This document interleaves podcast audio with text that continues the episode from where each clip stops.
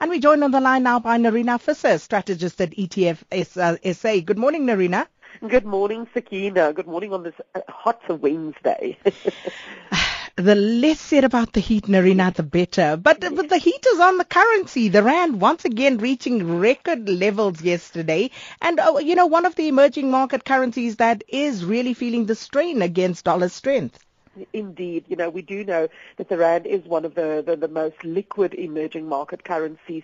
So not only do we find that it is a, sort of an expression of a view on South Africa in particular um, when the rand is sold down, but it's certainly also a, a channel or a means for international investors to exercise their view on, on other emerging market currencies that may be less liquid. So what we're finding is that this very weak level of the rand um, certainly normally would boost our rand hedge shares, and it did so again yesterday on the industrial side.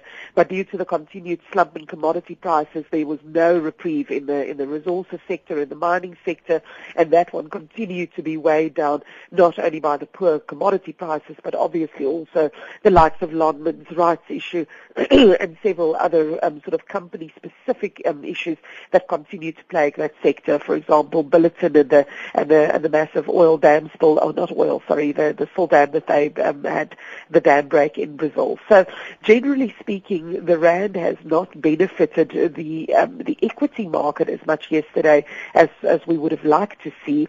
Um, but of course, the other problem is the feedback loop that this has going into the um, into specifically our um, our lack of sufficient export sectors, and then ultimately the feedback loop back into inflation. And I guess that's really where we have to sort of focus our, our attention at the moment because we do have the, the, the final MPC meeting coming up next week, but then straight after that third quarter GDP. So since we had a surprise contraction in output and GDP during the second quarter, there's been some, some significant focus on whether South Africa will be in a recession um, of when the third quarter GDP numbers are released in two weeks' time. Now, this would be referring to a technical recession, which is really when we have two quarters, consecutive quarters of contraction. And I think at this stage the jury is still out. Um, following on from better than expected manufacturing data yesterday, um, there is an indication that maybe we will be able to avoid this technical recession during the third quarter. But there's absolutely no doubt that I think South Africa continues to languish with recessionary conditions. So there might be sort of a technical reason why on a quarter-to-quarter basis we escape the, the recession in the third quarter. But if we then look through to the current quarter where we are now, I think this excessive drought in the country is certainly going to affect um, GDP growth in the fourth quarter quite significantly, with some reports calling for as much as 1% taken off GDP growth because because of the current drought conditions. So certainly not boding well for the economic growth outlook for South Africa. Um, even if we escape, as I say, a technical recession, the, the general recessionary conditions continue in the economy.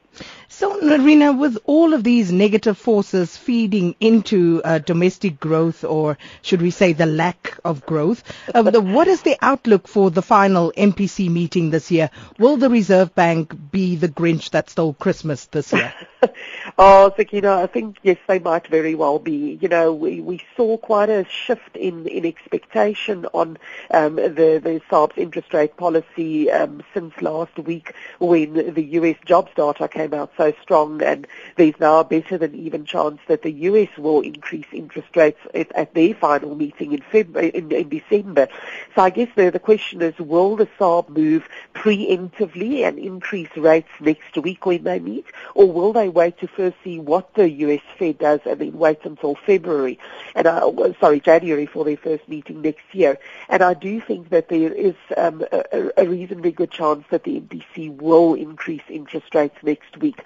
This is more uh, an, an issue of managing inflation expectations and certainly the, the weakness in the rand and then the likes of, of the increase in food inflation as a result of this drought is certainly going to push the inflation much higher in South South And as much as an, uh, an increase in interest rates will not affect any of those sort of inflationary pressures, it is very important from a credibility point of view that the that the SARB um, is seen to be reacting, no, sorry, being proactive in its interest rate policy. And I think because of that, we will probably see an interest rate increase next week. So certainly um, more bad news for domestic consumers that are already straining under these recessionary conditions in South Africa. Well, I refuse to leave it there. There has to be something positive out there to lift our spirits in Nerina. indeed, indeed. You know, Sakina, certainly we're very quick to, to, to criticize government um, for, for lack of response in terms of focusing on other aspects of our export industry other than the mining um, sector. And, and that is why it's so particularly pleasing for me to see the policy shift that has been announced in government around the motor manufacturing industry in particular. So we have this um, automotive production and development program which has been in place since 2013 which provides um, import credits to international um, car manufacturers um, for, for vehicles that they manufacture in South Africa. But as it stands at the moment, that credit only kicks in at 50,000 units annually. And um, many of your smaller manufacturers and also manufacturers of the likes of, of trucks and, and bakkies and so on have said that those barriers to entry are too high and we do know that some of them have been looking at production capacity in Nigeria as an alternative to South Africa. So government has now announced that they will introduce a sliding scale on that import credit benefit, um, uh, starting at a credit of 10% for 10,000 units um, annually, and then sliding up to the 18% credit for 50,000 vehicles. And that certainly is very good news for our motor manufacturing industry. And I, I guess with the, the state visit by President Zuma to Germany this week, let's hope that that can filter through into, into other aspects of our export market as well, because what we do still find is that a lot of the motor vehicle component parts are still imported into South Africa. So maybe if we can expand our manufacturing capacity beyond just the final assembly of vehicles, we really can kickstart the economy from a productive point of view and also with it create some of those much needed jobs helps